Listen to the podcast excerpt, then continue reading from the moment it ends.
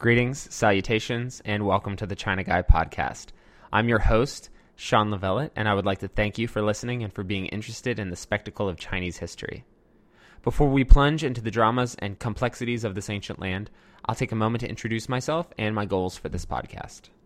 I hold a bachelor's degree in history and international studies from the University of Evansville, located in beautiful southern Indiana. Evansville, all hail to thee.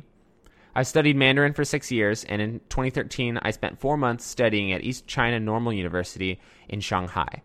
In January, my wife and I will move to the city of Shenyang in northeastern China, where we will be teaching English to Chinese children, gorging on piles of dumplings, and freezing our butts off in the Manchurian winters. I am trained in the study of history, but that doesn't mean you have to be an expert or a history buff to enjoy this podcast. The following episodes will present an introductory and dynamic look into Chinese history and culture. As someone who grew up hearing the traditional Western historical narrative, I know all too well the brand of history marketed to us in the United States. Medieval history, the Renaissance, the American Revolution, and Civil War, World Wars I and II, with an emphasis on the sequel, and perhaps some Roman history if you're lucky. Unfortunately, much of what is known about non Western history slips by unnoticed and unstudied. There is a yawning gap in our knowledge of history, and this podcast is just one of the ways I hope to bridge that gap. I envision myself as a journeyman historian hoping to enlighten and connect with those who will listen. So if you're still listening, thanks, and let's get started. Chinese civilization stretches back thousands of years. China has given us numerous advances in science, including paper, gunpowder, and the compass. Chinese culture contains prolific treasure troves of literature, poetry, and philosophy. The United States as a nation began in 1776. For the Chinese, that's recent history. Their past is ripe with fascinating tales and sweeping epics. A farm boy from the sticks founded a great dynasty. Sailors set off into unknown waters in the service of their emperor. And an obscure concubine rose to become China's first female emperor. The history of China is lush, impactful, and deserves to be told. That's why I, the China guy, have decided to add to this collective historical understanding. I will take the scholarly textbook histories of China and digest them into something interesting and meaningful for you, the listener. Like all history, Chinese history isn't just for those who made it. It is the history of humanity, just as deeply as American and medieval histories are the history of all peoples. To understand where we are and how we got here, we must broaden our scope and include the history of China in our historical worldview. From Mao to now, the Historical Roots of the Chinese Economic Miracle, Part 1. While brainstorming ideas for this first episode, I kept asking myself what would make the most interesting jumping off point. I finally settled on one thought that just kept popping up in my head. How did Maoist China, encumbered by tragedies such as the Cultural Revolution, transform into the developing economy of modern China in the span of just a few decades? This topic has become more poignant in recent weeks with the Chinese stock market and their slowing economy. Questions have been raised about the sustainability of China's growth and the authenticity of reported growth rates. Yet, China has undoubtedly experienced the most rapid industrialization in human history. How did this happen? Let's find out. Our story begins in the early 1970s when China emerges from the horrors of the Cultural Revolution and begins to turn outward. In 1971, the famous American diplomat and policymaker Henry Kissinger met with Chinese Premier Zhou Enlai, heralding the start of so called ping pong diplomacy. This was followed in February of 1973 by the first diplomatic visit to Beijing by a U.S. president. Richard Nixon stepped out of Air Force One and drove through empty Beijing streets to meet with Mao. Chinese citizens were barred from getting anywhere near the U.S. diplomatic mission for fear of a reactionary group. Remember that phrase. It will come up any time you study the Chinese Communist Party, also known as the CCP. As the Cultural Revolution ran out of steam in early 1970s, Chinese society began to shift. Schools began to reopen across the country, and university exams were finally held again in 1973, signaling the start of a new normal in China. Gone were the days of radical revolution and violence. This reopening of the Chinese mainland coincided with a dramatic increase in CCP membership. From 1973 to 1974, 14 million Chinese became members of the CCP. Many of these new members were, were ideological pariahs who had been outcast in the chaotic Cultural Revolution.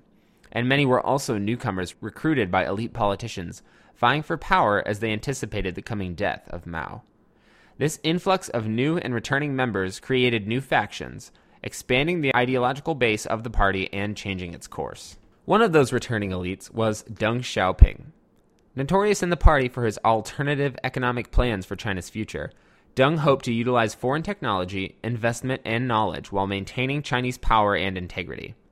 This was seen by many as anti party and smacked of collusion with capitalists. Thus, he was disgraced and booted from the party in 1966, only to return in the freer 1970s as vice premier. In 1974, Deng delivered a speech to the UN about Chinese development and stated that self reliance in no way means self seclusion and rejection of foreign aid. These factors, combining in the early 1970s, set up China and the CCP for a period of expansive change in the second half of the decade. Two main themes run through these years. On one hand, we have a slow decline and an eventual death of the first generation of the Communist Party. Many stalwarts of the CCP will die or retire into obscurity. Longtime Premier Zhou Enlai is diagnosed with cancer in 1974, and his health decl- declines dramatically. Zhu De, the puppet master behind the construction of the Red Army, retires in that same year. Even the great Mao himself will fall victim to time's inevitable march. Thus, the struggle for party leadership begins in earnest. Alongside this gradual changing of the guard, new factions develop and a new campaign of persecution emerges, aimed at Deng Xiaoping. As vice premier, Deng began to reform many of the policies of the Cultural Revolution, bringing him into conflict with an aging and infirm Mao, who begins to swing power away from Deng into the arms of the radical wing of the CCP. Mao instituted a campaign to counter the rightist wind to reverse correct verdicts, or in other words, the verdicts of Mao. As this campaign against Deng began to heat up, Mao needed to find a suitable replacement at the top of the party food chain. While he sought the successor from the revolutionary wing of the party, he was not quite ready to give everything over to the radicals.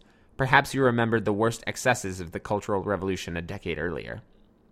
A search was launched for a radical yet pliable leader to serve as the heir to the great chairman, someone who wouldn't cause too much ruckus. Eventually, a young party member named Hua Guofeng was plucked from obscurity by Mao and placed in the driver's seat as party vice chair. Yet, as we will see, Hua does not act as the pliant pushover that many in the party hoped. As we enter the middle of the 1970s, a number of factors have begun to coalesce.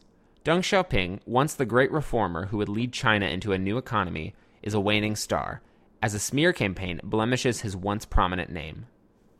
Meanwhile, newcomer Hua Guofeng has ascended with Mao's blessing, representing the closest thing he has to an heir. 1975 and 1976 were uncertain years in Chinese politics, as Deng and Hua each attempted to assert themselves as the future of the party. That future arrived more quickly than expected. On January 8, 1976, Zhou Enlai died. This triggered a nationwide reaction as millions of Chinese mourned the man who had led the Chinese government as premier for over 20 years. Interestingly, Mao declined to visit Zhou on his deathbed, nor did he attend his funeral. His death represented a massive blow to Deng Xiaoping, as Zhou Enlai was a proponent, as the late Zhou Enlai was a proponent of Deng's market reforms. In his passing, Deng had lost perhaps his greatest advocate at the top of Chinese politics. Deng himself delivered the eulogy to his old comrade Zhou Enlai, and as you might suspect, politics made it into the speech. In a particular passage, Deng praised Zhou for being open and above board and for his warm heartedness. While this may seem like harmless appreciation of a dead man, it can also be viewed as a subtly calculated dig at Mao Zedong and the leaders of the Cultural Revolution, none of whom could be described as open or warm hearted.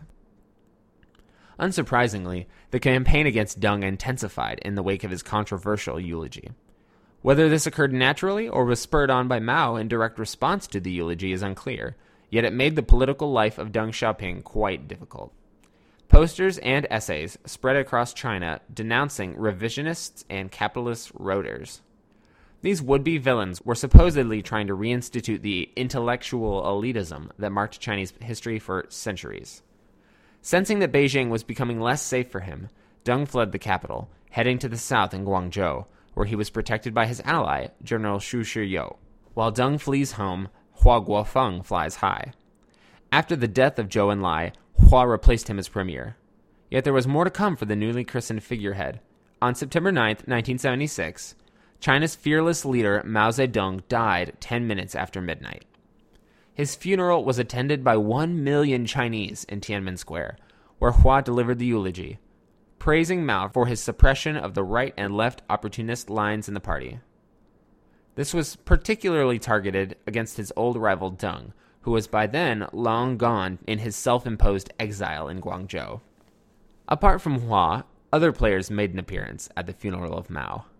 Their names were Wang Hongwen, Zhang Chunqiao, Yao Wenyuan, and lastly, Mao's wife, Jiang Qing. While many of these names are individually unfamiliar, they have been collectively called the Gang of Four, who became infamous after the death of Mao for driving the most radical parts of the Cultural Revolution and plotting against Mao and the party. Less than one month after the funeral, on October 7th, Hua Guofeng was named as the new chairman of the Chinese Communist Party. He now held two of the three paramount positions in Chinese politics, both chairman of the party and premier of the government. Only the top military position was not fully in his control. Yet, even this combination gave him enough power to be considered the de facto leader of the new post Mao China. On October 9th, 1976, one month after Mao's funeral, the Gang of Four were arrested without warning on the orders of the newly crowned Chairman Hua. This marked the beginning of the Gang of Four trials, the first great test of the new Chinese government and its place in the modern world. Next time on The China Guy. Hua Guofeng ascended as the paramount leader of China.